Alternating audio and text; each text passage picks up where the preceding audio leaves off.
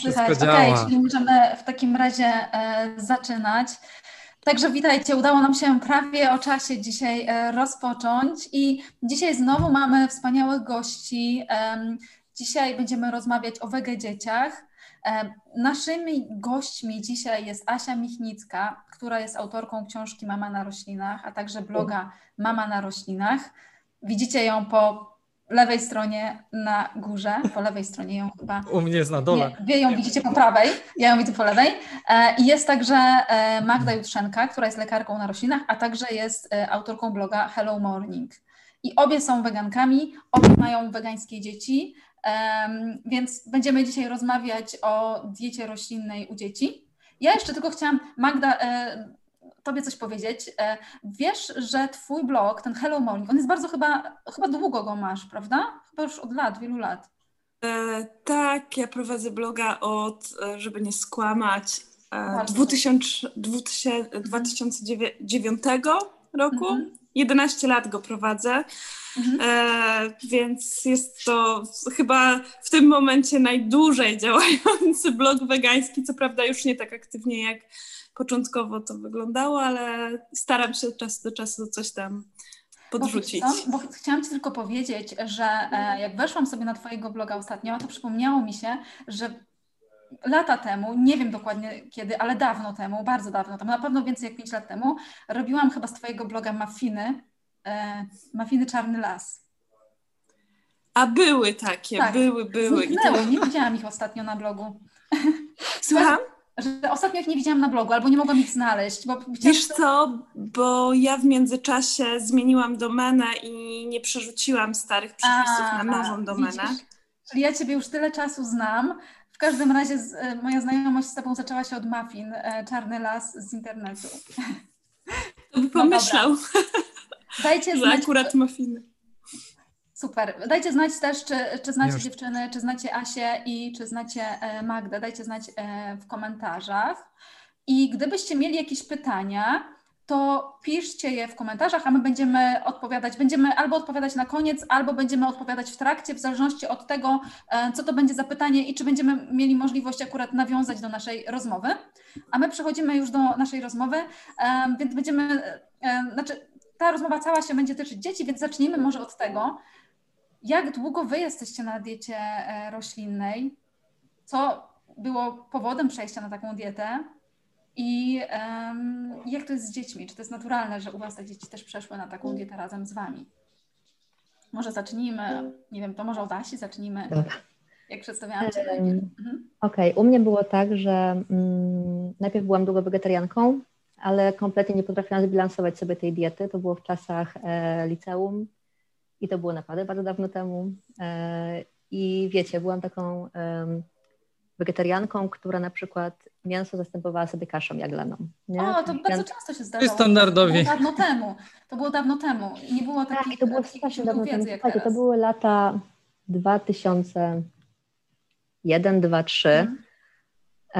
I wtedy naprawdę nie było blogów praktycznie. Dostęp do internetu był żaden i książki były fatalne, pisane w takim e, stylu E, że dieta wegetariańska jest bardzo zdrowa, jedzcie warzywa, e, mhm. bardziej tak na surowo generalnie takie klimaty i nie było w ogóle skąd czerpać tych informacji, więc ja po prostu, wiecie, tak trochę, trochę tak wracałam do tego mięsa, trochę znowu chciałam być mhm. wege ze względów etycznych, ale cały czas wracałam, bo po prostu czułam się słabo. E, I kiedy już zaczęłam się dowiadywać, jak to wygląda, jak to sobie zbilansować i zaczęłam, po prostu zaczęły się tak samo pojawiać osoby, które o tym mówiły, no nie, w internecie to w końcu przeszłam na dietę wegetariańską, potem bardzo szybko na wegańską. Byłam na niej przez kilka lat, zaszłam w ciążę, e, kontynuowałam dietę wegańską w ciąży.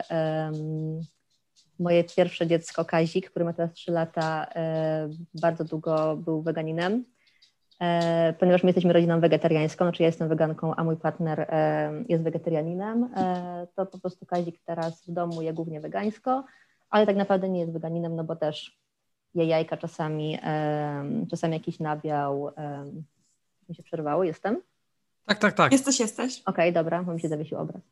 Um, I tak naprawdę um, gdzieś potem, wiecie, weszło przedszkole, weszło takie prawdziwe życie gdzieś, e, które nas dopadło i po prostu postanowiliśmy w końcu, że Kazik gdzieś tam po prostu w domu będzie jadł wegańsko, a poza domem wegetariańsko. Um, moja druga ciąża była tak naprawdę w większości wegańska, ale przeorał mi pierwszy trymestr strasznie. To znaczy ja byłam w stanie jeść tylko po prostu kanapki. Kilka razy zdarzyło mi się na przykład, nie wiem, zjeść ser, po prostu tylko to nie wywoływało w ogóle jakieś, wiecie, dziwne w ogóle akcje w tej drugiej ciąży miałam takie właśnie jedzeniowe, po czym po prostu jak przyszedł mi ten pierwszy trymestr, nagle po prostu znowu zaczęłam jeść tak jak, tak jak lubię i tak jak chcę, ale tak jakby nabrałam takiej dużej pokory. Też to jest trochę o tym, o czym na przykład e, u nas na grupie jest Iwona. Mamy taką grupę wege, wege, ciąża, wege rodzina. Tak. I tam bardzo często się przewija ten temat, że jestem w ciąży, mam ochotę na ryby, jestem w ciąży, mam ochotę tak. na ser, jestem w ciąży, mam ochotę na jogurt, nie? Tak jakby co z tym zrobić, nie? E, więc ja wtedy tego po prostu po raz pierwszy doświadczyłam. Naprawdę nie byłam w stanie przez kilka tygodni. w ogóle, Albo nie mogę jeść w ogóle, no nie? Mhm. I nabrałam bardzo dużej pokory. E, I urodziłam drugiego syna. Kajtuś ma teraz 8 miesięcy e, i e, no je głównie roślinnie tak naprawdę. Mhm. Je tak samo jajka, ale od czasu do czasu w domu jemy głównie wegańsko. Mhm. Ja tylko dodam, grupa na Facebooku Wege Ciąża, Wege Rodzina. Właśnie zapomniałam powiedzieć, że my jesteśmy administra administratorkami tej grupy. Jesteśmy. Zapraszamy, oczywiście. Pewnie tutaj większość osób jest z tej grupy. Dobra, jak Magda u Ciebie było? U mnie, u mnie podobnie, czyli zaczęło się od wegetarianizmu lata temu, w, jak byłam nastolatką.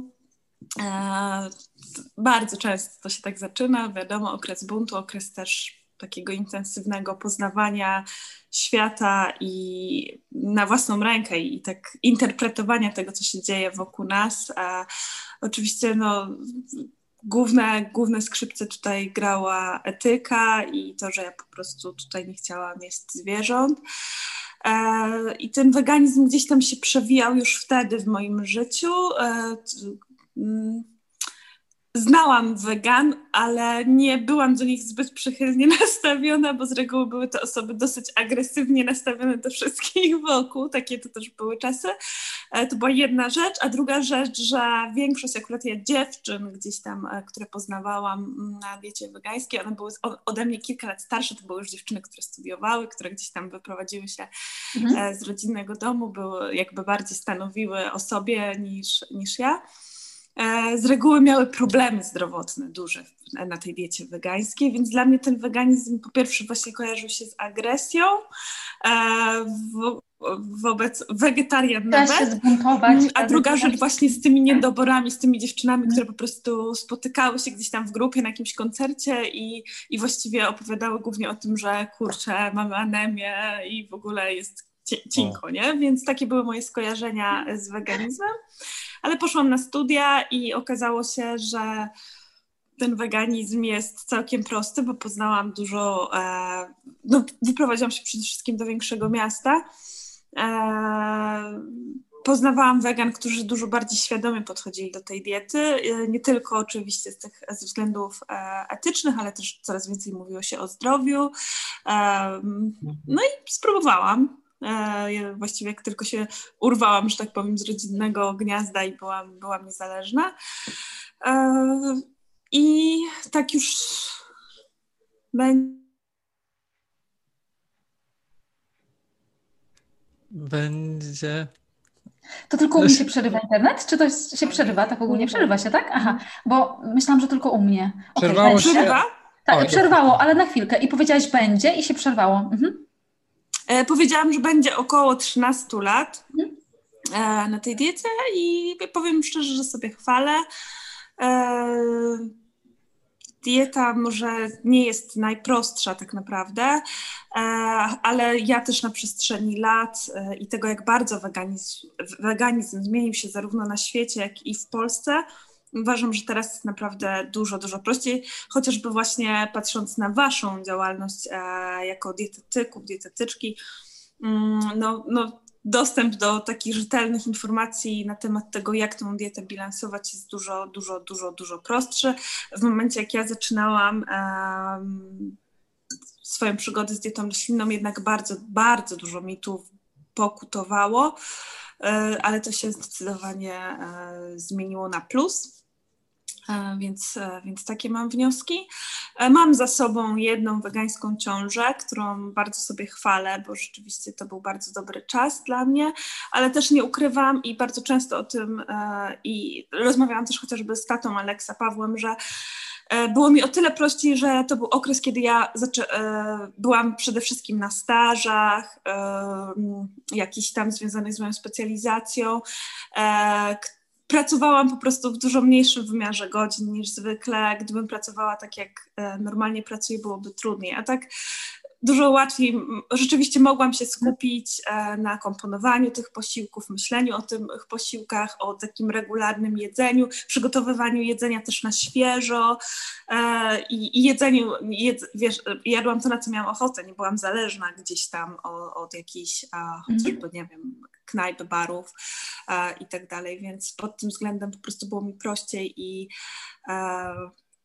ja mogę polecić taką dietę w ciąży jak najbardziej, ale zdaję sobie sprawę też, że po prostu różnie bywa, mhm. różne są możliwości, też takie życiowe, nie? I, I nie zawsze to jest tak prosto, jak akurat u mnie było e, dzięki, dzięki tym stażom i, i, temu, że mogłam sobie pozwolić na zmniejszenie wymiaru e, godzin pracy.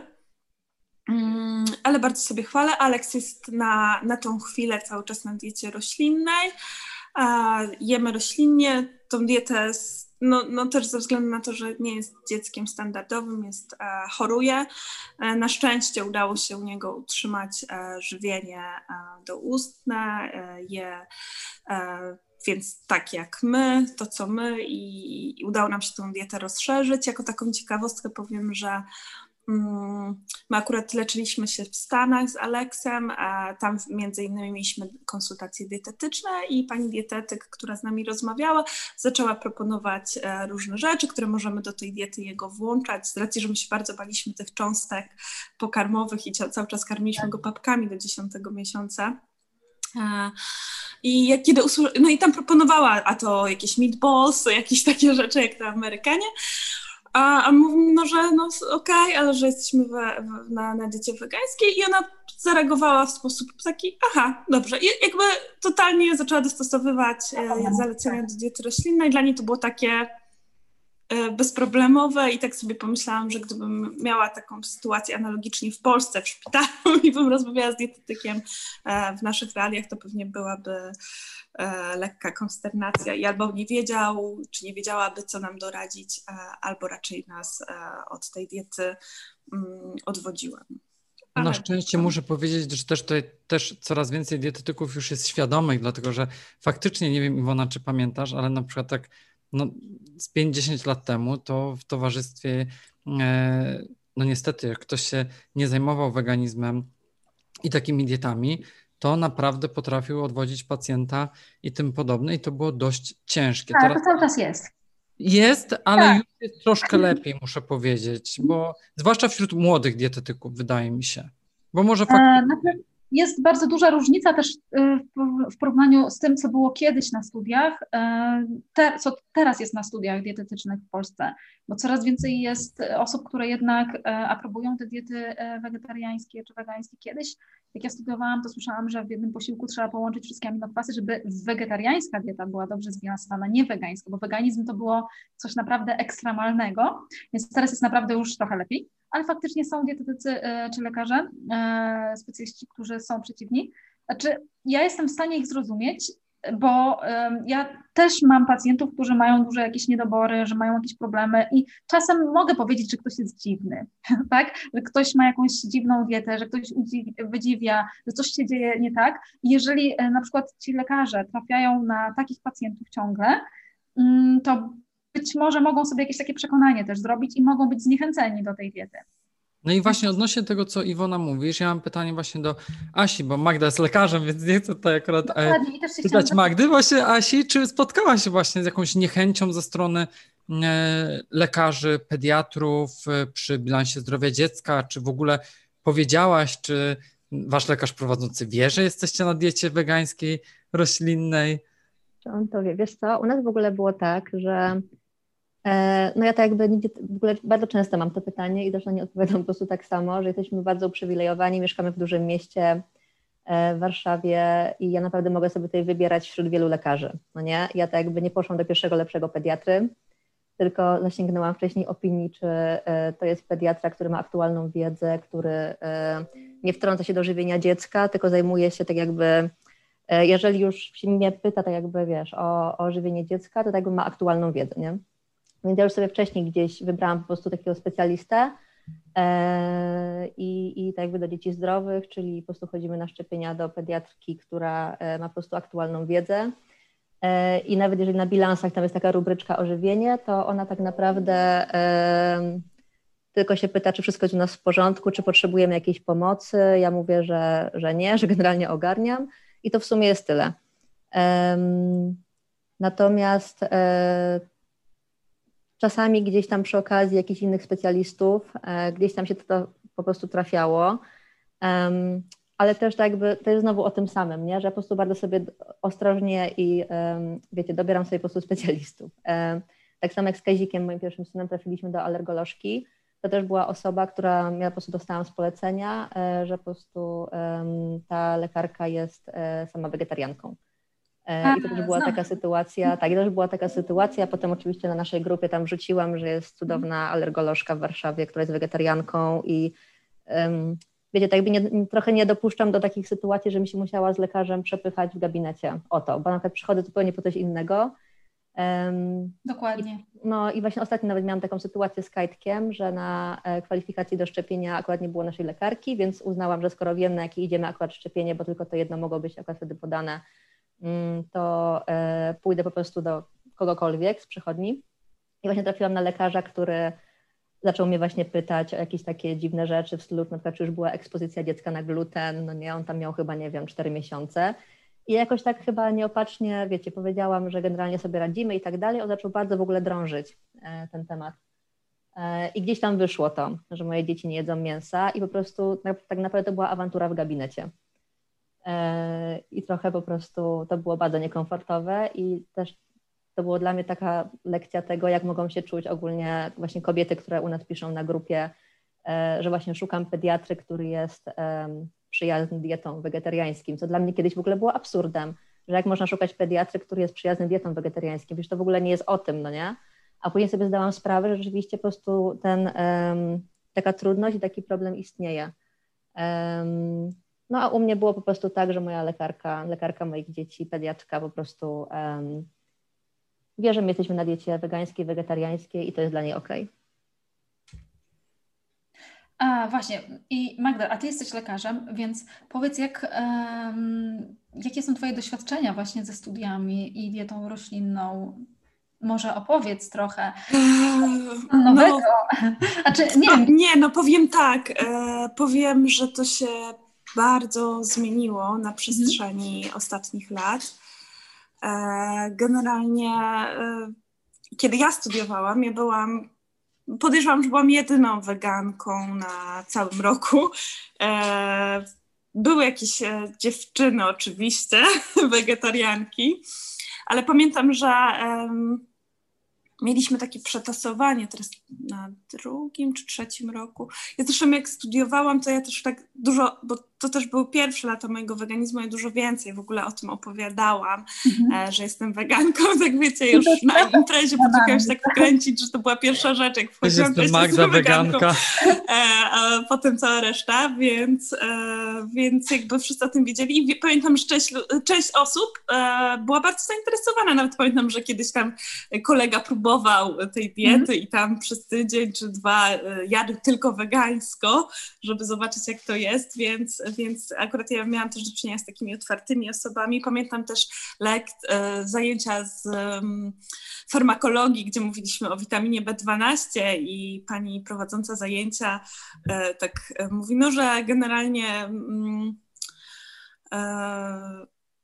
no, wspomniała, że u wegan mogą być niedobory i tak dodała do siebie, no ale tu tam jest taki nieznaczący odsetek w społeczeństwie osób, że właściwie to nie warto o tym wspominać.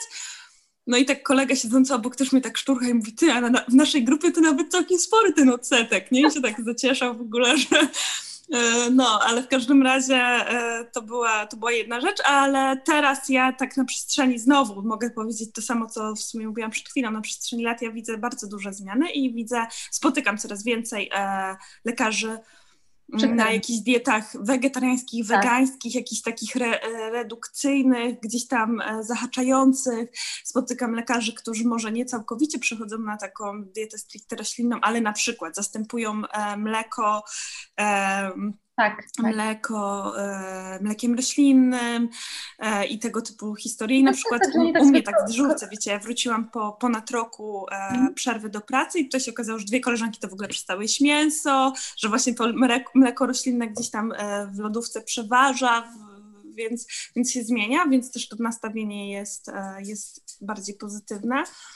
E, moje osobiste jeszcze takie doświadczenia, no ja w ogóle powiem tak, że no jeszcze cztery lata temu na stażu podyplomowym, jak gdzieś, to ja się nie przyznawałam za bardzo do tego, że jestem weganką, jak gdzieś to padło, to też spotykałam się czasami z agresją ze strony innych lekarzy na zasadzie, czy ty zwariowałaś, w ogóle będziesz miała niedobory, a w ogóle jak dziecko urodzisz, to w ogóle o, o to, to, się nie zdarzy i oczywiście znowu tutaj też każdy zakładał też, że dziecko będę miała w ogóle, no nieważne. W każdym razie zdarzało się tak. Pamiętam, że jak E, zaczęłam pracę już taką na stałe pracę e, w szpitalu na etat to ja się już nie miałam tej, te, tego entuzjazmu z, z początku studiów, gdzie na dzień dobry mówiłam, że jestem weganką, wręcz przeciwnie, nie mówiłam w ogóle i przez 3 czy 4 miesiące udało mi się to w ogóle ukryć. Byłam taka dziwna, bo wiecie, na przykład były czekolady w dyżurce i wszyscy częstują, a ja cały czas nie, ja nie jem słodyczy, nie, ja nie jem tego, jakoś tak się próbowałam migać, żeby, żeby mi nic nie wcisnęli. Gdzieś tam sobie jadłam do szyja, nie z boku, wariatka, ale generalnie nie chciałam, żeby wiedzieli, że jestem weganką, bo chciałam, żeby mnie poznali mnie jako mnie, żeby nie nie patrzyli na mnie przez pryzmat e, mojej diety. E, I generalnie teraz, teraz jest raczej pozytywnie, e, do tego stopnia, że nawet właśnie gdziekolwiek, no teraz pandemia, no to już nas nie dotyczy, ale jakiekolwiek gdzieś tam wyjścia, wigilie pracownicze, cokolwiek, zawsze o mnie pamiętają i, i gdzieś tam wegańskie, wegańskie opcje się pojawiają niemal zawsze. E, no a tutaj no, no, lekarzy zdecydowanie, zdecydowanie moim zdaniem przyrasta takich e, sympatyzujących. Zresztą moja mama też jest lekarzem i tak jak była zaniepokojona, e, kiedy przeszłam na dietę roślinną, tym co będzie, pamiętam, że tylko powiedziała mi jedno, musisz brać B12, nie? Więc to wiedziała chociaż to wtedy nie były zbyt popularne, popularne diety. Mm. No, ale pamiętam, że krótko po tym gdzieś tam mi podsunęła artykuł, który się ukazał, to też, kurczę, to był chyba z 2012, coś takiego, a może nawet wcześniej, w pediatrii po, po dyplomie no, ukazał się taki artykuł o dietach e, wegańskich, jakiś tłumaczony, to był artykuł mhm. tłumaczony z, z angielskiego, no ale ukazał się już wtedy i, i taki bardzo przychylny okay. i to był chyba też taki moment, że na przykład właśnie moja mama odpuściła, nie? Odpuściła to. Tak. martwienie się, bo skoro ja już jestem dorosła, no to, a tutaj mówią, że dzieci, dzieci okej, okay, to, to odpuściła, nie?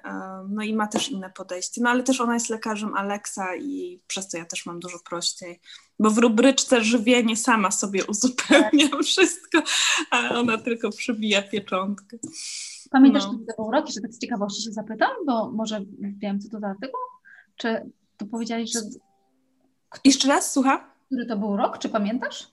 E, wiesz co, to był, wydaje mi się, że 2012, ale nie jestem pewna, ale wydaje mi się, że w ogóle ja mam tą medycynę po dyplomie gdzieś jak po grzewie. Tam było, tak? Tak, mogę poszukać tego jutro na przykład, jak mi przypomnisz i po prostu ci wysłać nawet zdjęcie, jakbyś chciała. Okej.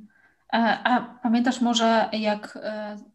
Znaczy... Pamiętam, że, wiesz, wiesz co pamiętam, że Mm, Czy to było oka- o... był, e, e, był ten artykuł i na końcu był komentarz e, profesora książek, książek, profesor mhm. książek jest, nie? Z tak. Warszawy, tak. z gastroenterologii bodajże. Tak.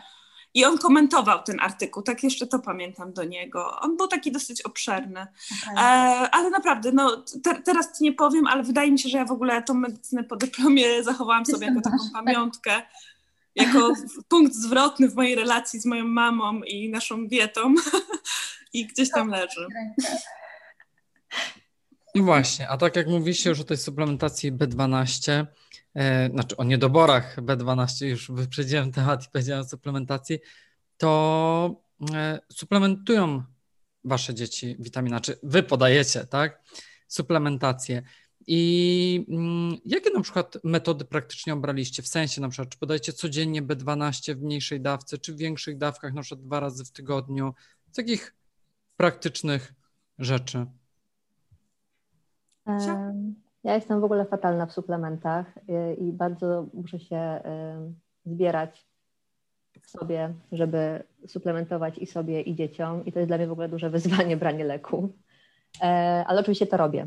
Jakby chciałam powiedzieć, że to jest dla mnie duża trudność. E, wiecie, pamiętanie o tym, tej całej bieganinie codziennej, ja sobie robię jakieś różne, wiecie, challenge po prostu, że na przykład, nie wiem, na przykład podaję zawsze rano, albo zawsze gdzieś tam, albo robimy to w drugiej części dnia, no nie? I gdzieś tam sobie to zmieniam, żeby po prostu to robić. Przepraszam, postawić gdzieś, bo e, ja tak na przykład robię, żeby postawić gdzieś, gdzie wiesz, że codziennie w tym miejscu tak. będziesz. U mnie właśnie jest na stole w kuchni teraz. Niestety to jest po prostu tak. jedyne wyjście. Ja bardzo tego nie lubię mieć to na stole w kuchni, tak jakby całe, wiecie, jakieś tam, bo każdy z nas ma inne suplementy, mm, ale po prostu mam je na stole w kuchni e, i to jest mój sposób, żeby o nich pamiętać. Mhm bo wiecie, kończymy posiłek albo przed posiłkiem, zawsze to są albo przed, albo po, albo w trakcie, więc tak jakby jestem o tym w stanie pamiętać. I jest tak, że dzieciaki biorą, um, teraz zaczęłam Kajtusiowi, czyli młodszemu, suplementować już B12, bo już ma rozszerzoną dietę od ponad dwóch miesięcy um, i ja akurat wybieram taką codzienną, bo jakbym jeszcze to miała robić raz w tygodniu, to totalnie bym o tym nie pamiętała. Może jakieś przypominajki by mi pomagały, wątpię, bo siebie już znam, tak by znajduję sobie, wiecie, własne sposoby na to. I, I tak jakby B12 bierzemy oczywiście wszyscy.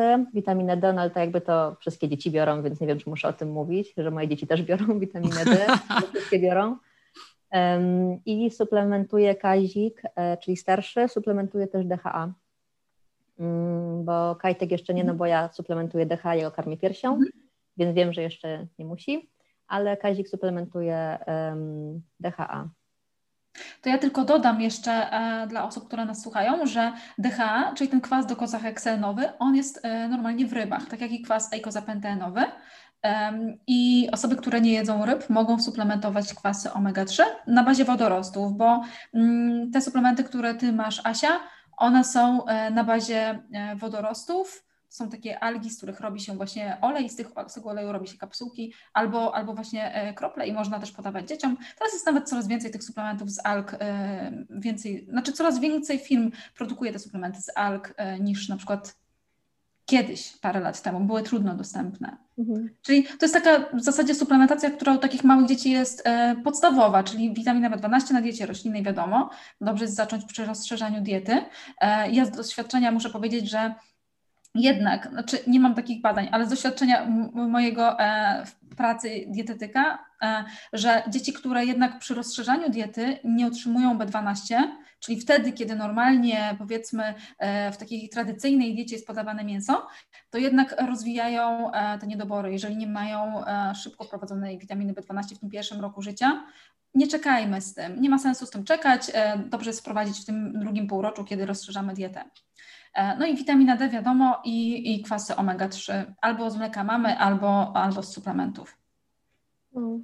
A co tak ogólnie, powiedzcie e, może, co tak ogólnie było dla Was najtrudniejsze w, tej, w bilansowaniu tej diety roślinnej u dzieci? E, z czym, jakie są Wasze największe wyzwania w bilansowaniu diety roślinnej u małych dzieci?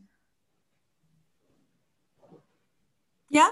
Tak, możecie powiedzieć tak. Mogę, mogę zacząć. Znaczy, u nas też dodam jedną rzecz. Jeszcze. jeszcze przepraszam, tylko dodam jedną rzec. E, mhm. Dlatego, że dzieci e, roślinne jedzą e, więcej warzyw bardzo często, jedzą bardzo kolorowe posiłki, ale oczywiście rodzice tak, dzieci roślinnych też się zmagają z takim czymś, że dzieciaki nie chcą jeść na przykład warzyw. I to się zdarza i to jest normalne też. Więc wy możecie też się z czymś takim zmagać. No myślę, że w ogóle tutaj Asia powie więcej, no bo ma też doświadczenie ze starszym dzieckiem, więcej przerobiła rzeczy. Um, ja natomiast no, to doświadczenie wbrew pozorom mam dosyć ubogie. E, ale co mogę powiedzieć? No generalnie zaczynając rozszerzać dietę, akurat u nas to był też taki dosyć nerwowy okres, wylatywaliśmy do Stanów, przygotowywaliśmy się do wylotu, więc więc to było tak trochę robione wszystko po macoszemu. Zresztą my tak do końca właśnie nie byliśmy pewni, czy uda nam się to żywienie doustne mhm. utrzymać. Walczyliśmy o to karmienie piersią, potem, potem no, udało się, e, wprowadziliśmy pierwsze warzywa e, w formie papek.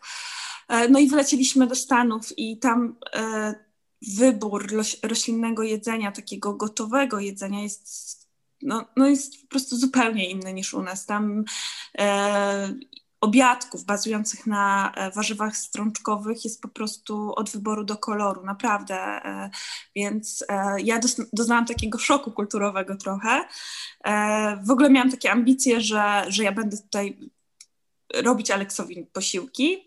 Kupiliśmy nawet tam blender, bo akurat nie mieliśmy blendera w, e, w, w tej kuchni w domu, który wynajmowaliśmy, więc nawet blender zamówiliśmy, no ale to on nie bardzo chciał jeść to, co ja e, przygotowywałam. Próbowaliśmy tych posiłków gotowych i no one mu odpowiadały, więc, więc generalnie korzystaliśmy z nich. E, pił koktajle, koktajle mu wprowadziliśmy do diety i to była rzecz, którą my po prostu dla siebie przygotowywaliśmy i dawaliśmy mu. To oczywiście różnie wyglądało ale chodziło też o to, żeby poznawał jakieś tam inne smaki, inne tekstury, żeby uczył się mhm. trzymać kubek. No to wszystko jest jakby ważne w, te, w tym wprowadzaniu diety, nie tylko to, co dziecko przyjmie, ale też po prostu cała ta otoczka i to, czego się uczy w trakcie po prostu jedzenia, poznawania tych, te, tych rozmaitych tekstur. E, I awokado. Awokado bardzo lubi po prostu takie e, widelcem roz, rozgniecione i to też, to też było e, fajne. Natomiast no, wtedy też tak sobie pomyślałam, że no, jest cała rzesza mam, które chętnie gotują dzieciom, które robią własne posiłki, ale jest bardzo duża, bardzo duża grupa rodziców, która woli jednak korzystać z tych gotowców, bardziej czuje się też pewna. No, z, z, z, rozmaitych powodów i tak dotarło do mnie, że żywienie dziecka roślinnego na gotowcach w realiach polskich jest generalnie bardzo trudne, no. bo wybór e, obiadków, które możemy zobaczyć chociażby w Rosmanie, gdzie jest stosunkowo duży wybór, no jeżeli chodzi o dietę roślinną jest po prostu ubogi, to są, jest głównie te pierwsze posiłki, które się wprowadza, no ale trudno jechać cały czas na, na brokule, na groszku na, i, tak. i co tam jeszcze, więc, więc tak wtedy sobie pomyślałam, że łatwo jest e, mówić o tym, zachęcać, ale no, biorąc pod uwagę realia, może być z tym bardzo różnie w praktyce. No i tak mieliśmy, mieliśmy takie szczęście, nieszczęście, że tam trafiliśmy i że no jakoś tam się złożyło. Aleks jadł te, te papki, wróciliśmy do Polski i byliśmy już na tym etapie właśnie rozszerzania tej diety w te cząstki, przekonani przez panią dietetyk, że, że damy radę no i że on da radę. E, I rzeczywiście, e, rzeczywiście no teraz je w dużej mierze to, co my. E, oczywiście tam unikamy rzeczy takich przyprawionych, no, trzeba trochę zmienić styl gotowania. Przyprawione znaczy może przesadzam, bo przyprawy dostaję, tylko no, unikamy soli czy, czy rzeczy, które są ostre. No i, i tak jakoś e, przeszliśmy przez to. Tylko, że znowuż, no ja jestem osobą, która lubi gotować, która lubi eksperymentować w kuchni, więc jest mi dużo prościej. A jak ktoś tego nie lubi, no to myślę, że, że ta dieta roślinna u dziecka może okazać się niezłym wyzwaniem. Może ja tylko dodam jeszcze coś od siebie, e, tak z praktyki dietetyka, e, że mm, rodzice się często zastanawiają, co mogą te dzieci w ogóle jeść. E, jeżeli na przykład nie dostają klejku ryżowego. Znaczy mogą w sumie dostać klejk ryżowy, ale po co? Jak to po nie co, nie? Który jest wartościowy. I często jest tak, że e, jednak te dzieci mają rozszerzoną dietę od początku od tych klejków ryżowych, czy jakichś tam marchewek, czy pierwszego ziemniaczka, e, czy tego typu albo słoiczki, albo warzywa. Znaczy oczywiście ja też jeszcze dodam tylko, że słoiczki jak najbardziej nie są złe i można bazować też na słoiczkach, albo można mieszać słoiczki z ugotowanymi nasionami strączkowymi, albo z warzywami ugotowanymi, dlatego że e, w takim słoiczku my w Polsce obecnie nie mamy za dużo wartości, ale jak już sobie weźmiemy na przykład tą dynię, czy jakiegoś tam brukuła ze słoiczka i połączymy z soczewicą ugotowaną, czerwoną i dodamy trochę oliwy, to już mamy dobry posiłek, tak? I rodzice się często zastanawiają, co te dzieci mogą jeść, a tak naprawdę one mogą jeść wszystko, prawie że wszystko, e, wszystkie warzywa, e, owoce, mogą jeść e, kaszę. Najlepiej jest zaczynać od takich rzeczy, które są bogate w żelazo jednocześnie, no bo wiadomo, że dziecko w tym czasie próbuje nowych smaków, zaczyna powoli jeść małe porcje różnych nowych produktów, ale musi jednocześnie sobie uzupełniać żelazo, które zresztą już te zapasy się tam wyczerpują z życia płodowego, więc najlepiej jakby dostawało kaszę różnego rodzaju, strączki ugotowane i też rodzice się często obawiają strączków, podawania strączków, no bo jak to podać dziecku fasolę czy soczewicę, czy nie będzie miało wzdęć, nie będzie miało. Jeżeli dostanie łyżeczkę takiej ugotowanej soczewicy, bardzo rzadko się zdarza, żeby faktycznie coś tam się działo. Zdarza się, czasem się zdarza faktycznie, miałam takich kilku pacjentów, natomiast e, chodzi o to, żeby podać, sprawdzić, za jakiś czas można podać ponownie, jeżeli coś się dzieje. Bardzo rzadko się naprawdę coś dzieje.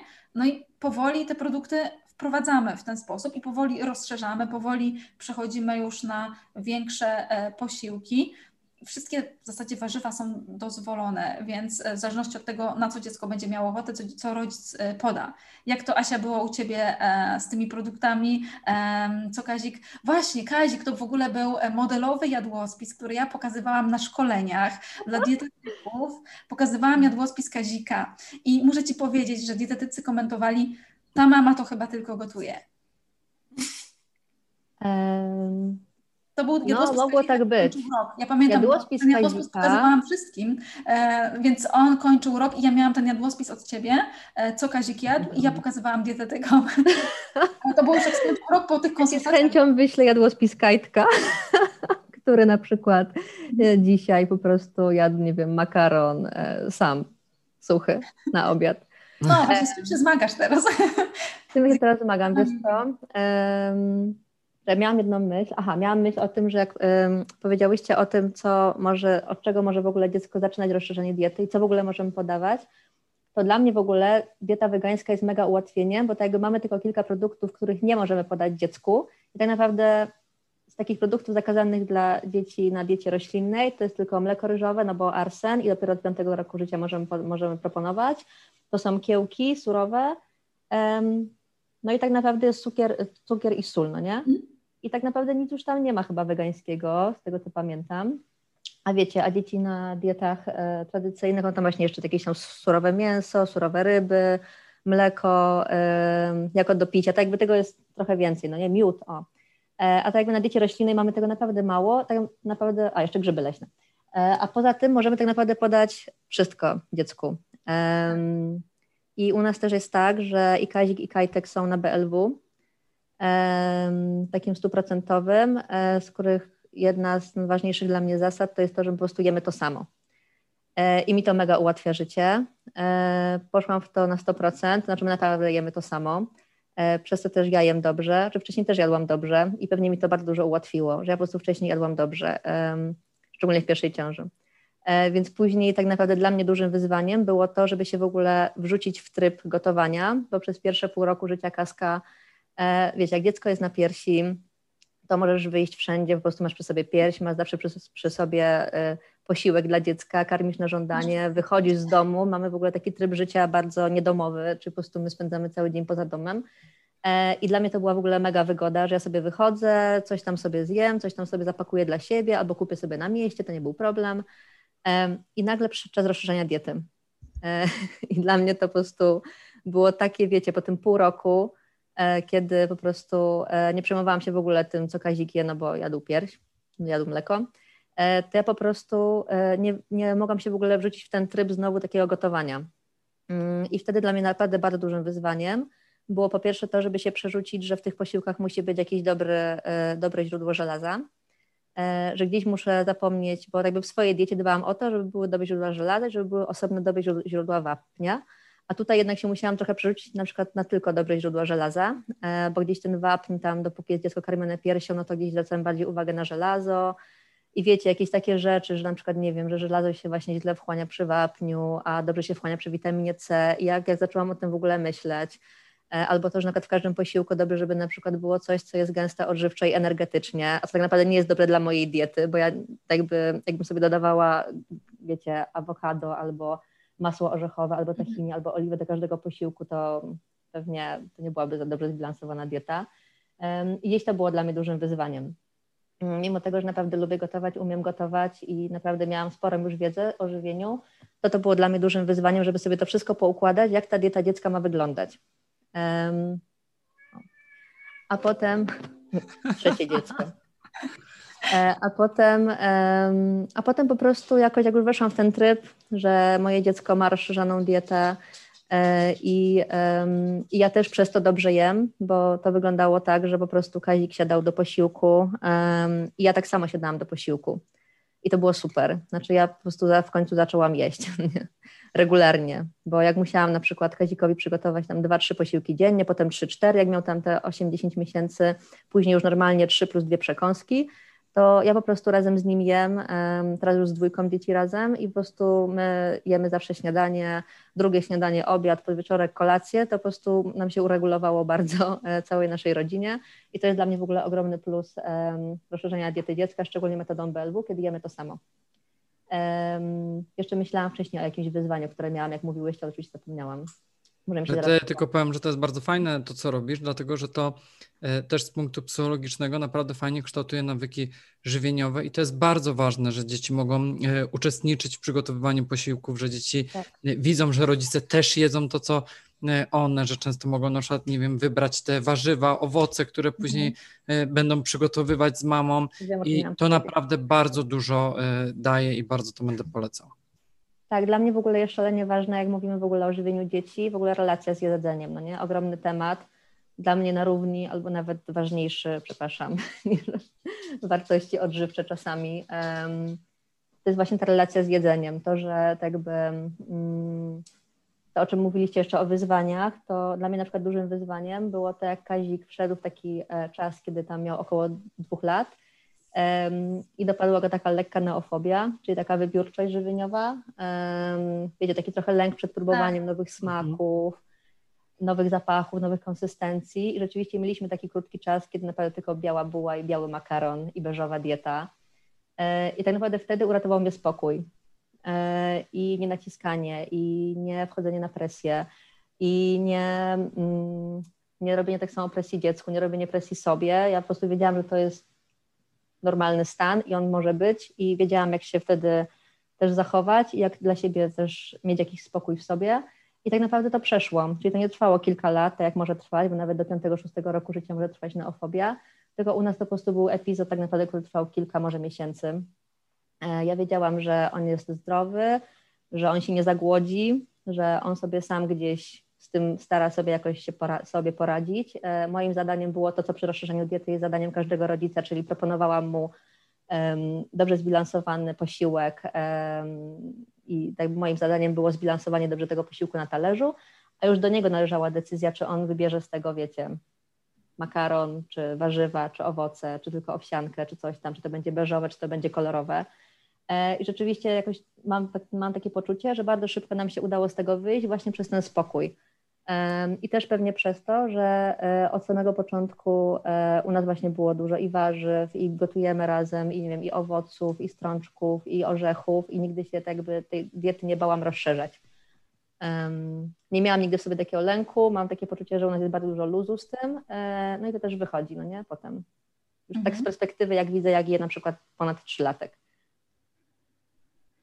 który naprawdę na przykład no ja powiedział ostatnio, jak wracaliśmy o godzinie 19, że na przykład mam kupić brokuła i mam go zrobić, nie? Dzięki tobie nie ja będzie... mówię, nie, nie możesz na przykład zjeść, nie wiem, kanapki z czymś? Nie, chcę brokuła. A mówię, Jezu, ale wiesz, że na 19 wracam do domu, jestem zmęczona, nie mógłbyś na przykład naprawdę zjeść kanapki. No nie, nie, muszę zjeść brokuła. No, zrobiłam tego brokuła z płatkami drożdżowymi, tak, bo on też ma takie smaki. Wiecie, to nie jest tak, że to jest zawsze, no nie? Ale też chciałam to jakby podkreślić to i gdzieś tak jakby zwrócić na to uwagę, że, um, że u nas po prostu w domu warzywa są, jest ich dużo i strączki są, jest ich dużo i orzechy, pestki i tak dalej, mhm. produkty pełnoziarniste i po prostu dzieci widzą, co my jemy. Mhm, dzieci mhm. się uczą przez obserwację. To, co powiedziałaś, jest bardzo ważne, dlatego że tutaj ten twój spokój tak naprawdę naprawdę dużo dał i, i to będzie właśnie skutkowało tym, że nie będzie tych zaburzeń relacji z jedzeniem, dlatego że niestety pracuję z takimi rodzicami, którzy niestety tego spokoju nie mieli. I niestety później już jest problem, dlatego że no niestety właśnie w pewnym momencie nerwy mamy, która chce nakarmić, dziecko jednak nie chce jeść, potęgują konflikt, dziecko już jest w, w tym momencie negatywnie nastawione i bardzo ciężko się później wprowadza te produkty, które my byśmy chcieli, żeby dziecko jadło po prostu dla jego dobra, tak? No bo przecież no, tylko wiesz, to o to chodzi. Trudne, nie? Wyluzować. To jest, to jest naprawdę, to jest, to, jest, to jest tak strasznie trudne, że ja nie znam drugiej takiej osoby z podejściem jak ja. Czyli oprócz sprawdza się powiedzenie, że... O których się uczyłam, na przykład oprócz na przykład od Zuzi Anteckiej, od której wiem wszystko to, o czym teraz mówię, nie? że trafiłam na nią, jak byłam w ciąży pierwszej y, i tak naprawdę oprócz, tak jakby nie znam e, osoby, która miałaby aż tak, wiesz, wyluzowane e, na takie kwestie żywieniowe. Bo to jest naprawdę Sprawdza to się, że... mega ciężkie. To jest mega ciężkie, bo to wiesz, też to siedzi w nas, no nie? I też w naszych relacjach z jedzeniem. Ja też nie znam osoby dorosłej, która by miała, e, wiesz, wzorcowe relacje z jedzeniem, nie? Czyli tylko spokój może nas uratować. No trochę tak, ale to jest cholernie trudne.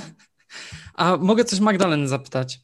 E, Magda, dlatego, że ty pracujesz też z dziećmi i powiedz mi, mm, czy na przykład też twoi koledzy, koledzy i koleżanki lekarze E, na przykład boją się dzieci wegańskich, boją się niedoborów, na przykład boją się, nie wiem, że białka nie zbilansują, no i w ogóle wartości odżywczych. Jak do tego też podchodzicie?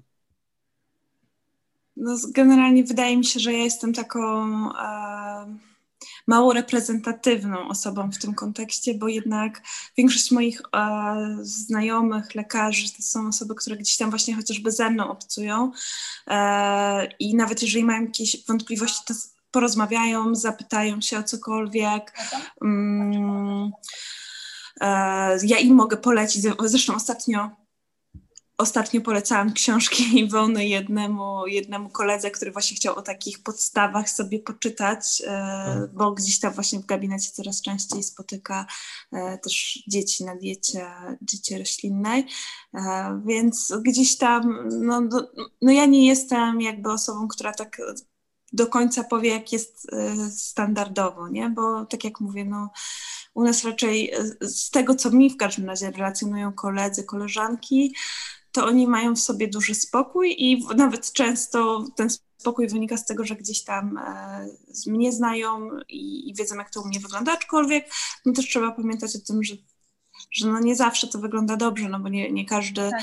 e, nie każda osoba odżywiająca siebie i swoją rodzinę roślinnie ma, ma wiedzę i ma świadomość i robi to prawidłowo, nie? Więc jakby no, z tego co wiem, to zawsze jednak, i ja zresztą ich też uczyłam, żeby zawsze dopytali ewentualnie e, o, o to, czy dietetyk e, gdzieś tam e, im pomaga i tak dalej, że to też jest jakiś tam sygnał, że, że, że ci rodzice są świadomi i wiedzą, co robią czy to dziecko. Natomiast no, dużo też mają z takich historii, które, które spotykam i które, które są mi powtarzane, no to nastolatki. Zresztą sama też miałam taką sytuację, gdzie przyszedł tata i posadził nastolatkę i mówi do mnie, bo ona nie chce jeść mięsa. I teraz on przyszedł do mnie, żebym ja ją przekonała do tego mięsa i po prostu... Ale nie wiedział, no, gdzie no, trafił. Trafiła kosa na kamień. Nie no, generalnie po prostu gorzej, gorzej trafić nie mógł. Więc ja mu jeszcze, jeszcze dodałam, że no ja też nie jem mięsa, więc generalnie był już w ogóle poirytowany. E, no, nie, nie było zbyt przyjemnie. E, koniec końców e, pan, pan z, tą, z tą córką wyszedł z tego gabinetu nieusatysfakcjonowany e, moimi poradami. No, ale, ale dziecko no, było no, na pewno. Miał pecha. Słucham? Ale dziecko na pewno było usatysfakcjonowane. Dziecko myślę, że tak, dziecko zostało uspokojone i to samo właśnie czasami koleżanki mi mówią, że naj, najwięcej sytuacji, jakie te, przydarzają się w gabinetach mimo wszystko, to sytuacja, gdzie mama, tata przyprowadzają e, nastoletnie, nastoletnią z reguły córkę, e, bo jednak to e, częściej dziewczyny w tym wieku zwłaszcza, chociaż nie tylko, na tą dietę roślinną przychodzą. E, no i, i tam zaczyna się debata, ale tak z tego też, co mi relacjonują, bo mnie oczywiście w tych gabinetach nie ma, ale jest to, że, że raczej rodziców uspokajają i, i mówią, że jak najbardziej e, mogą, mogą tą dietę prawidłową nawet u nastolatki zbilansować i że ona może czerpać z tego korzyści. No ale też prawda jest taka, że coraz więcej o tym się mówi też na konferencjach pediatrycznych, na konferencjach dla lekarzy rodzinnych. E, gdzieś tam w internecie te wątki się przewijają, więc ta świadomość mimo wszystko rośnie, aczkolwiek nadal sporo lekarzy, zwłaszcza lekarzy tej starszej daty, e, bazuje na jakichś takich własnych przekonaniach i, i absolutnie nie dopuszcza sytuacji, że na przykład osoba w jakimś tam wieku rozwojowym e, na tej diecie roślinnej jest. No i myślę, że to jeszcze będzie pokutować przez, przez pewien czas, ale. Ale jest coraz lepiej. Jest coraz lepiej, tak. Ja, ja tak dzisiaj mimo wszystko w takim pogodnym duchu mówię cały czas, że jest coraz lepiej, jest coraz lepiej, bo jest, jest. A tak jeszcze chciałam nawiązać do tego, co mówiła Asia o roz, rozszerzaniu diety, e, to mm, no, u nas to też wyglądało tak trochę inaczej, niestandardowo, bo my mieliśmy po prostu ogromną taką mm, presję PEGA, gastrostomii i gdzieś tam cały czas się baliśmy, że przy, przy rozszerzaniu diety, jeżeli Alex nie będzie jadł odpowiedniej ilości kalorii, że on nam zacznie na masie mhm. spadać, a jak nam spadnie, e, czy tam w siatce centylowym spadnie w kanale, to no niestety e, lekarze tego nie przeoczą. Nawet jak ja będę kombinować i ten kanał tam, wiecie, zakrywać, to oni będą widzieć, że coś tutaj nie gra i będą nas próbowali do PEGA prze, przekonać i, i my tutaj walczyliśmy o to, żeby jednak mm, e, tutaj no, no, i udało się, no. Udało, udało się. To jest najważniejsze. Dodam tak od siebie e, też taką historyjkę z gabinetu, że e, kiedyś pamiętam, miałam takiego małego pacjenta, nie, miał chyba dwa lata i przyszli do mnie rodzice z tym pacjentem i powiedzieli, on nie chce jeść mięsa. Rodzice jedli mięso i to dziecko nie chciało w ogóle jeść mięsa. E, I ustawiliśmy tą dietę tak, że to dziecko nie musiało jeść mięsa, tam jajka chyba jadło, ile dobrze pamiętam. Na kolejnej konsultacji, gdzieś tam za jakiś czas, rodzice też już nie jedli prawie mięsa a za jakiś czas, na, bo tam, to w zależności od tego, jak często się tam umawialiśmy, e, umawiam z pacjentami, ale to był jakiś czas, może rok, dziadkowie też już nie jedli mięsa. Więc to wszystko się zaczęło od tego małego dziecka, więc Myślę, że cały czas e, będzie coraz lepiej. Ja tylko tak, bo chcemy podsumowywać już, dlatego że jest już e, prawie już godzinę rozmawiamy. Chciałam powiedzieć, że dieta roślinna może być stosowana u dzieci, ale tak jak Ty Magda e, wspomniałaś, musi być świadoma, więc rodzice muszą mieć tą świadomość, na które składniki zwracamy uwagę dziecko się rozwija, szybko rośnie. Jeżeli przeoczymy jakieś składniki odżywcze w diecie, to będzie bardzo trudno to później uzupełnić. Takie składniki jak na przykład żelazo w pierwszym e, roku życia jest istotne. Później wzrasta zapotrzebowanie na wapń. Zapotrzebowanie na wapń cały czas zresztą wzrasta. Trzeba pilnować tej witaminy B12, trzeba pilnować cynku, trzeba zwrócić uwagę na jod, na dużo składników e, tak naprawdę u dziecka trzeba zwrócić uwagę, naprawdę u dziecka na diecie tradycyjnej też musimy zwrócić uwagę na te składniki, tylko też panuje taka świadomość, taka powiedzmy nieświadomość, tylko panuje takie przekonanie, że, a, że jak jest mięso, to naprawdę nic nie zabraknie. Ale Ona też może być niedoborowa. I jest dużo też, też te przetworzone produkty, faktycznie te wędliny, mięso, parówki też są bardzo szkodliwe. Także więcej informacji też znajdziecie na blogu wegecentrum.pl. Tam są też informacje na temat i dzieci, i ciąży. Natomiast Wy, e, Asia i, i Magda, co byście, jaką byście radę może e, chciały zostawić um, osobom, które nas słuchają, e, rodzicom, którzy obawiają się wprowadzić taką dietę albo się zastanawiają, czy mogą? Um, jak, może macie jakieś rady dla rodziców? Może Asia? Tak, Asia, może?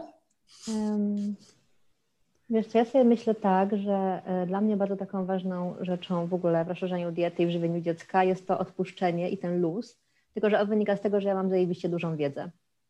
I dla mnie to jest taki klucz, no nie? że możesz wtedy odpuścić i wyluzować i cieszyć się kurczę tym, że dajesz fajne jedzenie swojemu dziecku i sama je jesz, wtedy kiedy masz wiedzę. To jest to, o czym też mówimy, nie? że to jakby tej wiedzy nie jest jakiś ogrom, no jest jej dużo, dobra, ale to jest do ogarnięcia.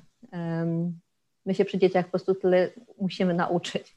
Że tak jakby to jest po prostu kolejna dla mnie rzecz do nauczenia się, e, właśnie co z czym łączyć, co, czego nie łączyć, ale wiecie, możemy sobie to jakoś ułatwiać, nie wiem, powiesić sobie na lodówce trzy tabelki, tak, co jest w jakich, a później to już po prostu jakoś samo idzie. To jest chyba tak samo takie doświadczenie w ogóle wegan, że na samym początku to jest mega trudne, a potem po prostu ci się pytają, jak ty to robisz, to mówisz, a jak tego nie robić, nie? A jak w ogóle inaczej się żywić. I z dziećmi jest tak samo, mam takie poczucie. I wtedy, kiedy mamy tę wiedzę, to ja mam wrażenie, że wtedy właśnie przychodzi ten luz i to odpuszczenie tak trochę, że możemy sobie pomyśleć, po prostu daję mojemu dziecku to, co uważam za słuszne, ale ja wiem, co ja robię, bo jestem kompetentnym rodzicem. E, czyli ta wiedza, to też bardzo ważne, żeby to było ze sprawdzonych źródeł, prawda? E, bo jest niestety bardzo dużo sprzecznych informacji, chociażby takich, że można spirulinę suplementować jako źródło B12 albo jeść kiełki jako źródło B12. Za to, za to rzucamy za to bany na grupie WG. Tak, więc tutaj też jest bardzo ważne, gdzie szukamy e, źródeł. Musi być sprawdzona informacja. Polecam moją książkę Wege, rodzi, e, wege, Boże, jak się nazywa? Wege Rodzina. Wege Rodzina. tak, książka Wege Rodzina, e, bo tam jest dużo informacji i teraz też będzie e-book e, Wege Dziecko w listopadzie, także w razie czego polecam w nawiązaniu do akurat naszej aktualnej rozmowy. Sprawdzone informacje, dietetyk, lekarz, który też powiedzmy, że będzie przychylny, ale nie musi być koniecznie przychylny, jeżeli będzie zgadzał się z tym, że dziecko jest pod okiem dietetyka i w zasadzie dietetyk się zajmuje żywieniem, więc e, dziecko jest dobrze żywione, jeżeli e, mama, mama wprowadza zalecenia. E, Magda, przesłanie od Ciebie, zanim przejdziemy do pytań. To znaczy, ja jeszcze chciałam nawiązać do tego, co mówił Michał, że no, dieta mięsna też może być niedoborowa i rzeczywiście tak jest, bo ja generalnie e, w swojej, no może nie jakiejś bardzo długiej praktyce, ale spotkałam naprawdę no, multum dzieci z niedoborem e, żelaza i to nigdy, nigdy nie spotkałam dziecka akurat, bo ja zawsze o to pytam oczywiście o dietę, no bo to jest taki standard. Nigdy to nie było dziecko na diecie ani wegetariańskiej, ani wegańskiej, więc to jest jedna rzecz. E, I ja tutaj zgodzę się z Asią, że generalnie E, jakiś taki luz, jak się po prostu, e, że tak powiem, odpuści sobie, e, to jest, to, to na pewno wszystko jest prostsze w rozszerzaniu diety i to w ogóle dotyczy wszystkich rodziców. Myślę, że, że my ten luz mamy. Zresztą nasza niania nam kiedyś powiedziała, że jesteśmy najbardziej, bo to nie jesteśmy pierwszą rodziną, która, którą się wiesz, powiedziała nam, że jesteśmy najbardziej wyluzowanymi rodzicami, jakich spotkała. więc, więc generalnie to, to był bardzo duży komplement dla mnie e, bo mi ja absolutnie tak siebie nie, nie interpretowałam, no ale w każdym razie luz. E, druga rzecz, że no niestety e, nie do końca możemy też ufać tej naszej intuicji i, i, wiedzy i jednak szukać, szukać dobrych źródeł informacji, bo tych mitów, ja, ja akurat osobiście bardzo często i w kółko się spotykam z tym, że soi, to dzieci w ogóle soi nie powinny jeść, e, więc tak z, du, z, du, z, duszą na ramieniu gdzieś tam jogurt sojowy, na przykład Aleksa jedzącego jogurt sojowy i, i wokół tego oczywiście, bo zaraz robi burza, bo jak to? E, jeszcze chłopiec. No i, i po prostu dziewczyno w ogóle, a on i tempeh, i tofu, i, i, i mleko sojowe i tak dalej, wszystko, wszystko, wszystko to je i jak najbardziej myślę, że mu służy. E, no ale ja, ja przede wszystkim zawsze jednak mimo wszystko e, no, odsyłam do dietetyka, nie? Bo ja nie mam e, takiego zaufania do siebie i myślę, że po prostu jeżeli rodzice mają dużą wiedzę, to super, to ją sobie usystematyzują i tyle. Natomiast no to też my często mamy takie przekonanie, że wiemy dużo, bo właśnie mamy długoletnie doświadczenie, ale my mamy doświadczenie przede wszystkim w żywieniu siebie jako dorosłych. Z dziećmi jest trochę inaczej. I, I warto, warto jednak e, się poradzić specjalisty.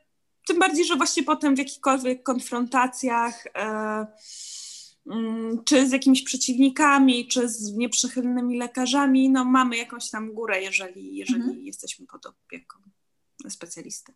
No. Tak, tym, tym, bardziej, że też dietetycy e, się też cały czas edukują, więc cały czas są jakieś nowe badania, cały, cały czas są jakieś nowe informacje, e, więc też dobrze jest na bieżąco. W Dokładnie. Potrzeby, bo, bo różne są potrzeby u rodziców. Zajmują różnymi rzeczami. Coś nam coś dopowiada Aleks. Coś tam chce nam przekazać o tej diecie roślinnej. A no może chce po prostu powiedzieć. No, na pewno przytakiwał. Ja myślę, że on chce on tam powiedzieć, że dieta roślinna może być bezpieczna na każdym etapie życia, jeżeli jest po prostu poprawnie zbilansowana i jeżeli tylko rodzice mają jakiekolwiek wątpliwości, to naprawdę y, zgłoście się do dietetyka, zawsze możecie dopytać, my poradzimy, rozwiążemy problemy, może akurat tak naprawdę to będą tylko drobne poprawki, bo robicie wszystko dobrze. Może trzeba będzie zmienić coś więcej, ale także Państwo będą wtedy mieli spokojną głowę, no bo nie ukrywajmy, że po prostu o dzieci się swoje martwimy. Sprawdzamy komentarze. E, Michał, sprawdź u siebie, ja sprawdzę u siebie. Próbowałam wcześniej otworzyć na telefonie i nie chcę, niechcący włączyłam głos e, wtedy, ale mam nadzieję, że mi się teraz uda to zrobić. Też, znaczy niechcący e, włączyłam to i nie mogłam wyłączyć. Już chwileczkę. Sprawdzamy komentarze. Czy... No właśnie tutaj pani napisała, że u niej na studiach mm, podyplomowych młoda kadra akceptowała właśnie diety roślinne i o nich rozmawiała, ale właśnie starsza unikała tematu i e, nawet czasem reagowała irytacją. No to jest właśnie to, także e, tutaj. Przepraszam, mm, znowu to samo mam. Także są ludzie, którzy e, specjalizują się w dietach roślinnych, inni nie śledzą tych tematów, nie śledzą tych badań naukowych i po prostu no raczej nie doradzą. Więc fajnie by było jednak poszukać, tak jak tutaj, odpowiednim forum, popytać ludzi o doświadczenia, E, sprawdzić kompetencje i iść do takiej osoby, która się tym e, zajmuje. E, coraz, jeszcze dodam, coraz więcej dietetyków stacjonarnie i online w różnych miastach, więc to też jest tak, że, że można z polecenia się pytać, prawda? Czy w tej grupie Wege Ciąża, Wege Rodzina można się też zapytać o dietetyków. Tutaj też... Mam jeszcze pytanie do Magdy było, jakie książki Pani poleca w tym temacie? Ja? Książki? Do Magdy, jest napisane do Magdy. E, ja szukam moich komentarzy. Ja przede wszystkim e, polecę, no tutaj na, na polskim podwórku no, tych książek no, nie, nie mamy też nie wiadomo ile, nie? Natomiast jeżeli chodzi o, o no to na pewno no, książki Iwony, no zdecydowanie, bo je mam, je przeczytałam, z czystym sumieniem mogę je polecić. E, mi się też osobiście bardzo podobała książka, jeżeli, ale to już nie w temacie dzieci, jak nie, jak nie umrzeć przedwcześnie, ja czytam ją po angielsku i też ją, ją polecam. Natomiast no, za dużo tutaj, jeżeli chodzi. Jeszcze e, czytałam w ciąży dwie książki po angielsku: Vegan Pregnancy, a, ale nie pamiętam autorki zupełnie. A, I w ciąży czytałam jeszcze taką bardzo wyluzowaną książkę Vegan Pregnancy Guide, coś takiego, taka malutka brązowa książeczka. I ona też była całkiem fajna, bo ona była pełna takich bardzo praktycznych wskazówek, co kiedy dodać, co, co się może pojawić. E, na końcu pani zjadła łożysko i to było dla mnie takie poradziła jak jest, więc generalnie całą książkę tak przeczytałam i tak wow, wow, całkiem spoko, bo jakieś takie faktycznie proste wskazówki e, podawała, mm, po jakie, e, po jakie e, źródła konkretnych pokarmów warto sięgać. Była bardzo prosto ta książka napisana, natomiast właśnie na końcu mnie zaskoczyła tym łożyskiem i gdzieś tą książkę odłożyłam na bok i nawet jej nikomu nie pożyczam, bo no, bo tam, to, to, ale to amerykańska książka, amerykańskie trendy, myślę, że dosyć popularne w, nie, w niektórych ja jeszcze tylko no właśnie kręgach dopowiem. wegan, wegetarian e, w Stanach Zjednoczonych, ale obie te książki też nie są najnowsze tak naprawdę i w przeciągu tych lat też tych badań cały czas przybywa, więc rośnie populacja też weganek w ciąży, więc, więc dzięki temu um, informacji na temat te, tej diety do, dochodzi. Więc ja no, z polskiego, no myślę, że właśnie książka Iwon też ma tą zaletę, że jest napisana właśnie przez Polkę, nie? Pod, pod, polskie realia i to też jest istotne, bo możemy sobie czytać amerykańskie książki, ale no, u nas jednak, tak jak mówiłam, tam jest trochę inaczej. Inne, inne produkty, in, inaczej suplementowane i tak dalej, więc to trochę zmienia podejście. Ja jeszcze tylko mogę powiedzieć z takiego trochę e, zboczenia akademickiego po prostu, termin książki, że nie książka, która była wydana 15 lat temu. Jednak te informacje się ciągle aktualizują. Tak jak Magda powiedziała, wiele badań. Chyba tak. zniknęłam na chwilę. Czy, mnie, czy coś tutaj. Słychać, cały czas Ciebie słychać A, było. Tak. Dobra, bo przepraszam, coś tam pewnie przerwałam, ale e, straciłam internet i myślałam, że to może się zatrzymało wszędzie. E, nie, okay. jest wszystko, to u Was działało, to tylko u mnie. Dobra. Więc tylko bym e, polecał, żeby jednak zwracać uwagę na na to, czy ta książka jest aktualna, bo faktycznie ta książka, która ma jeszcze 4 lata, no jeszcze może być ok, ale te, które no, są starsze, już mogą nie zawierać tych informacji. Oczywiście może taka y, baza w stylu, nie wiem, co to są białko, co jest źródłem białka, to tak, ale jeżeli będziemy odnosić to do badań naukowych, no to już to aktualne po prostu może nie być. Ja przepraszam, ale mam problem z dostaniem się do komentarzy u mnie. E, ja widzę, że tam jest 31 komentarzy, natomiast e, za nic nie mogę tego otworzyć. Zawiesza mi się telefon, jak otwieram te komentarze. Może ktoś z Was się tam dostanie, może Michał się dostaniesz do tego. I E, jak Czy ty włączam mówisz, to, Iwona, e, to o grupie, czy na twoim... Później zaczyna internet. Iwona, ty mówisz o grupie, czy... Nie, o, o moim fanpage'u. Dobra, już wchodzę. Tam są te komentarze i za nic nie mogę w nie wejść. Tutaj widzę ja pójdę kilka komentarzy, a reszty nie widzę. Dobra, okej. Dobra.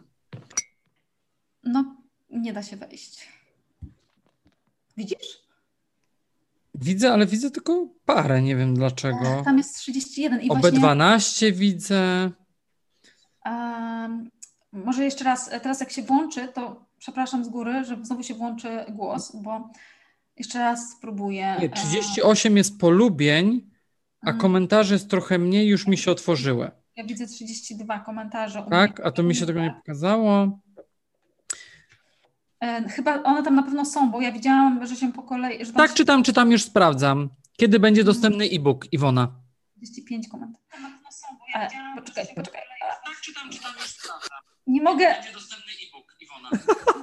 Ja wchodzę w to i ja e, tylko mogę otworzyć e, live. Też ci mówię, tutaj było dużo pierwszych komentarzy Dobrze, odnośnie... kiedy będzie dostępny e-book? Em, będzie prawdopodobnie na początku listopada. E, Nie, ch- nie chcemy podawać takiej konkretnej daty, dlatego że e, nie mamy jeszcze całego składu, ale to już jest ostatni, ostatnia wersja składu, więc prawdopodobnie dostaniemy ten e-book na dniach, więc prawdopodobnie początek listopada, koniec października. Tutaj jeszcze pani pisze, że u niej też leżą na stole tabletki, ale że już dzieci same pilnują i wiedzą, kiedy mają suplementować. Bardzo dobrze. Więc Mój tak bardzo dobrze. o olej z czarnuszki. O dziwo. Mój tak tylko prosi, że mamo, olej z czarnuszki jeszcze dzisiaj. O. Czyli No i także o tym, bardzo dużo jest komentarzy o tym podejściu lekarzy e, rodzinnych. e, Mhm. po Okej, to pewnie dopiero później do tych komentarzy dotrę. E, Czy czy polecamy jakiejś konkretnej firmy witaminy B12 dla dzieci? No ja nie polecam nigdy konkretnej. No, raczej konkretnej firmy, ra, raczej podczas konsultacji tylko polecam. Natomiast e, no, teraz jest dużo takich firm e, z B12 w sprayu czy w kroplach, więc e, można wybierać. Jest opcjonalnie też lek Innovitum B, tylko że on ma bardzo małą dawkę niestety witaminy B12, także trzeba dużo tych kropel jednocześnie podawać. Także ja raczej opieram się mm, w przypadku B12 na suplementach. Czy zamiast suplementować DHA można stosować olej lniany bądź siemię lniane? Em, Nie można, bo to jest inny rodzaj kwasu. Tam jest kwas alfa-linolenowy, czyli to jest ta roślinna forma kwasów omega-3 i każdy musi go spożywać z diety, tak samo jak właśnie z witaminą D, że to bez znaczenia, czy to jest dieta roślinna, czy dieta tradycyjna, każdy go musi spożywać, natomiast e, DHA i EPA są w rybach. Więc to jest inny rodzaj kwasu, ale też oczywiście musimy mieć ten kwas w diecie. I tutaj odnośnie tego jeszcze było właśnie pytanie, czy jeżeli córka ma 17 miesięcy, a pani w dalszym ciągu karmi e, piersią, to czy powinna otrzymywać suplementację e, DHA? To wszystko też zależy od tego, ile, ile ta córka je mleka e, w ciągu dnia i ile tych kwasów sobie zjada. Ale ja bym jednak w przypadku 17 miesięcy raczej już bym wprowadziła te kwasy.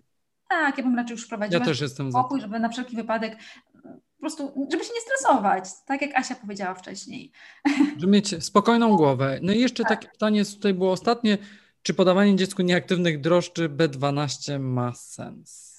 To zależy, czy te drożdże nieaktywne są fortyfikowane w B12, bo jeżeli nie są fortyfikowane, no to, to nie będzie źródłem. To muszą być drożdże, które są fortyfikowane w B12, czyli producent musi napisać konkretnie, jaka dawka jest. Wiem, że są takie drożdże, tylko nie wiem, czy są w Polsce, wiem, że za granicą są takie drożdże fortyfikowane. I jeżeli chodzi o Twój profil, to to już więcej pytań. Nie ma, dobra, czyli nie było już takich konkretnych. E, dobra, super, u Ciebie też już nie było. Także Bardzo Wam dziękujemy za, e, za Wasz udział, za cenne porady dla słuchających nas rodziców i rodziców, którzy będą nas słuchać na dniach albo miesiącach, tygodniach. E, gdzie Was można znaleźć? Powiedzcie może, łatwiej będzie, jeżeli Wy się wypowiecie, gdzie Was można znaleźć. Asia? E, no mnie głównie na Instagramie teraz, mama na roślinach, na Facebooku też, no i na grupach albo Wege Ciąża, Wege Rodzina, albo roślinne BLW, przepisy wegańskie i wegetariańskie. To są takie miejsca, w których ja staram się być. Magda? E, ja e, prowadzę dwa profile na e, Instagramie. Jeden to lekarka na roślinach, a drugi to Hello Morning Blog. E, I od czasu do czasu wrzucam też coś oczywiście do siebie na bloga. Są to przepisy przede wszystkim wegańskie. E, I tam, tam jak najbardziej można do mnie napisać z reguły odpowiadam, czasami z opóźnieniem, ale, ale staram się. Także zapraszamy na profile dziewczyn, bo na pewno znajdziecie tam bardzo dużo cennej wiedzy, porad, wsparcia. Także zapraszamy. A e, ten live, tak jak i wszystkie nasze live'y, możecie znaleźć później do odsłuchania na Spotify, na Instagram, na iTunes, a także na YouTubie, na kanale VeggieTube.